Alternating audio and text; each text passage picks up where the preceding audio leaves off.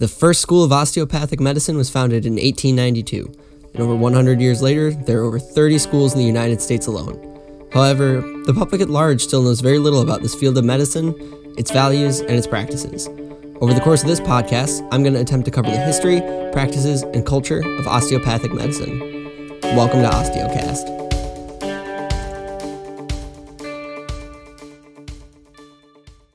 Hi there, my name is Parker Anderson, and for more information about who I am, you can view the previous episode of OsteoCast, episode 0, but if you don't want to, I'll summarize it very quickly. I am currently a graduate of the Michigan State University Biomedical Laboratory Diagnostics Program.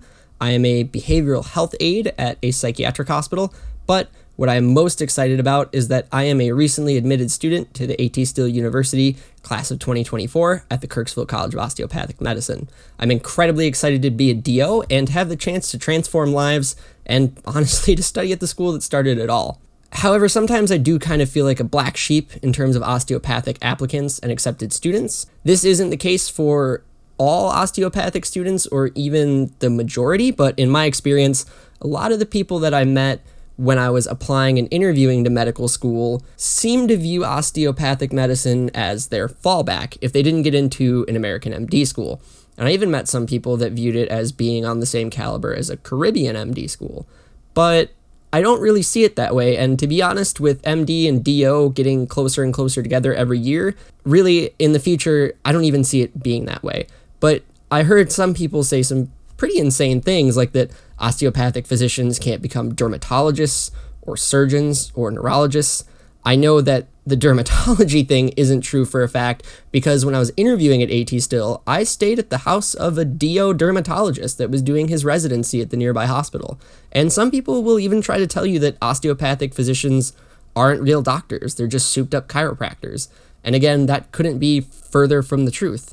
Many governments throughout the world currently do view the DO degree in the same light as the MD, and I just think that it's a little bit ridiculous. So part of this show is going to be covering the history, the issues, and the people that are involved in osteopathic medicine. Now, at this point, some of you might even be wondering, what is osteopathic medicine? And that's what I'm going to be attempting to answer in these first few episodes. But to summarize really quickly, osteopathic medicine, or as it's historically been called, osteopathy, please note that I will be using these two terms interchangeably throughout the course of the show, is a field of medicine equivalent to the MD or the, quote, allopathic field of medicine. You'll often hear DOs call MDs allopathic physicians. Osteopathic physicians, or osteopaths, can perform physical exams, prescribe medications, perform surgeries, give vaccinations, anything else you would expect a doctor to do. Osteopaths work in every specialty from pediatrics to gastroenterology. However, they traditionally have steered more towards primary care and preventative medicine.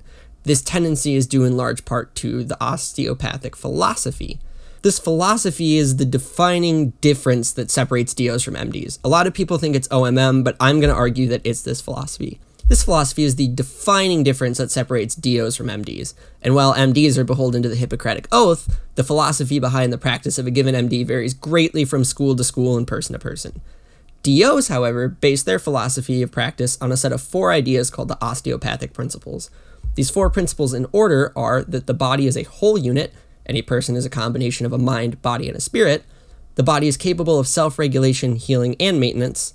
That structure and function are reciprocally related, that is basically form equals function, and that rational treatment of patients is based on an understanding of the principles of bodily unity, self-regulation, and the relationship between form and function. So basically, step 4 says that rational treatment of patients is based on an understanding and an application of the first 3. Now, these principles didn't just appear overnight. They were developed by an American physician. This physician, who was also a surgeon, author, and the founder of osteopathic medicine, and the subject of today's episode is Dr. Andrew Taylor Still. So without any further ado, let's dive right into A.T. Still's biography. I would like to point out that my sources for this episode are the biography of A.T. Still provided on the A.T. Still University website, as well as little sprinklings here and there from different sources about that period in American history, as well as, I believe his name is Jim Haxton. He is the current, if I remember correctly, the operator of the Museum of Osteopathy at A.T. Still University and a historian for A.T. Still University. And that lecture can be found on YouTube. But I digress. Without any further ado, let's get into the biography of Andrew Taylor Still. So, Andrew Taylor Still, or A.T. Still, was born on August 6, 1828, in Lee County, Virginia, to his father Abram and mother Martha Still. Young A.T. Still's childhood was marked by frequent movement, as Still's father Abram was a Methodist preacher. Abram's preaching was deeply grounded in the Methodist faith, founded by John Wesley. One of Wesley's key ideas being that the church and its teachings should be brought to those who needed it most. Wesley identified that those living the frontier lifestyle were some of the most needy, lacking the ability to pay for basic healthcare services, let alone the ability to travel and attend church. Because of this, Methodist preachers at the time were schooled professionally in medicine, as well as religion, as a way to serve the vulnerable populations of the American frontier, roaming the countryside to serve those both in need physically and spiritually. Still's father Abram rode the circuit of available frontier churches at the time, working both as a physician and a minister to those in need. This led the Still family to move around multiple times between 1834 and 1841, to locations all over both Tennessee and Missouri. However, Abram's strong anti-slavery sermons got him and the family into hot water, and eventually, in 1851, the Still family was reassigned to the Wakarusa Shawnee Mission in Kansas in order to protect Abram and his family. It was here in Kansas that a young Andrew Taylor would begin the journey that would ultimately lead to the birth of osteopathy. So, quick side note before we move on, I just want to say that when you look at how DOs practice and how DO schools recruit students, they're known for inclusive and holistic training, and A.T. Still was one of the first people to train women in medicine and also to hold these anti-slavery views. So we're really seeing the groundwork here for equity and justice in medicine being laid by A.T. Still and the osteopathic profession, which I think is pretty interesting. But I digress. Anyway, in 1853, a then 25-year-old Andrew Taylor decided to follow in his father's footsteps and become a physician. As was common practice at the time, A.T. Still studied under another physician. In this case, he was lucky enough to just study under his father. After finishing up his training, Still began to practice the traditional medicine of the time, which included treatments that we would consider questionable, including bloodletting, which is the practice of removing blood from a patient, either through cutting or using leeches, purging, which included vomiting and diarrhea, and a number of other crude methods of attempting to alleviate the symptoms of a patient through balancing the supposed humors of the body.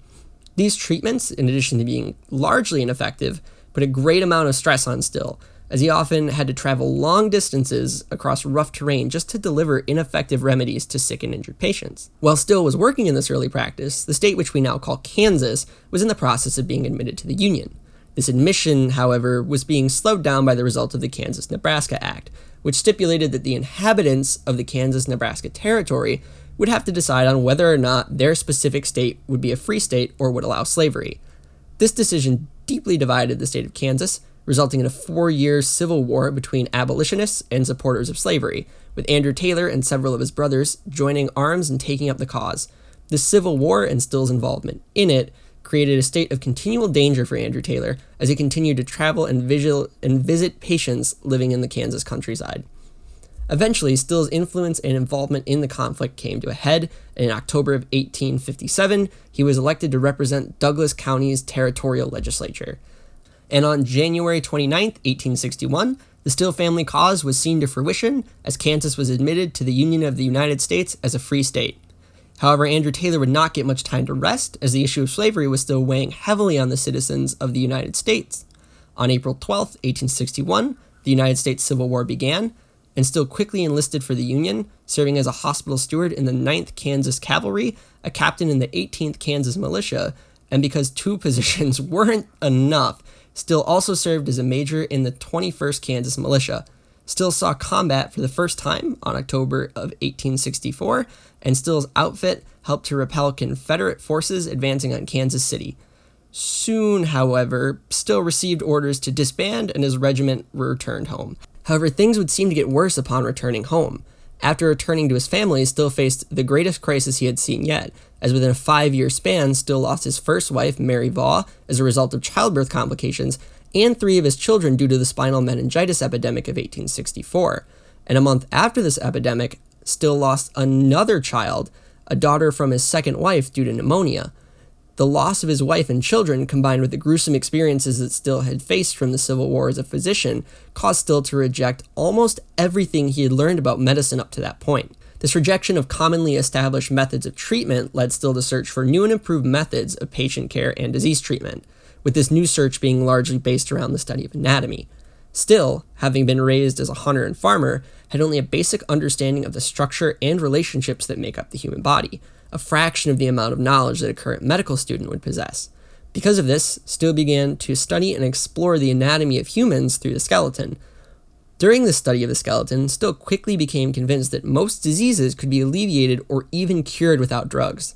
The solution, Still surmised, was to find and correct anatomical deviations that interfere with the free flow of blood and what's still referred to as, quote, nerve force throughout the body.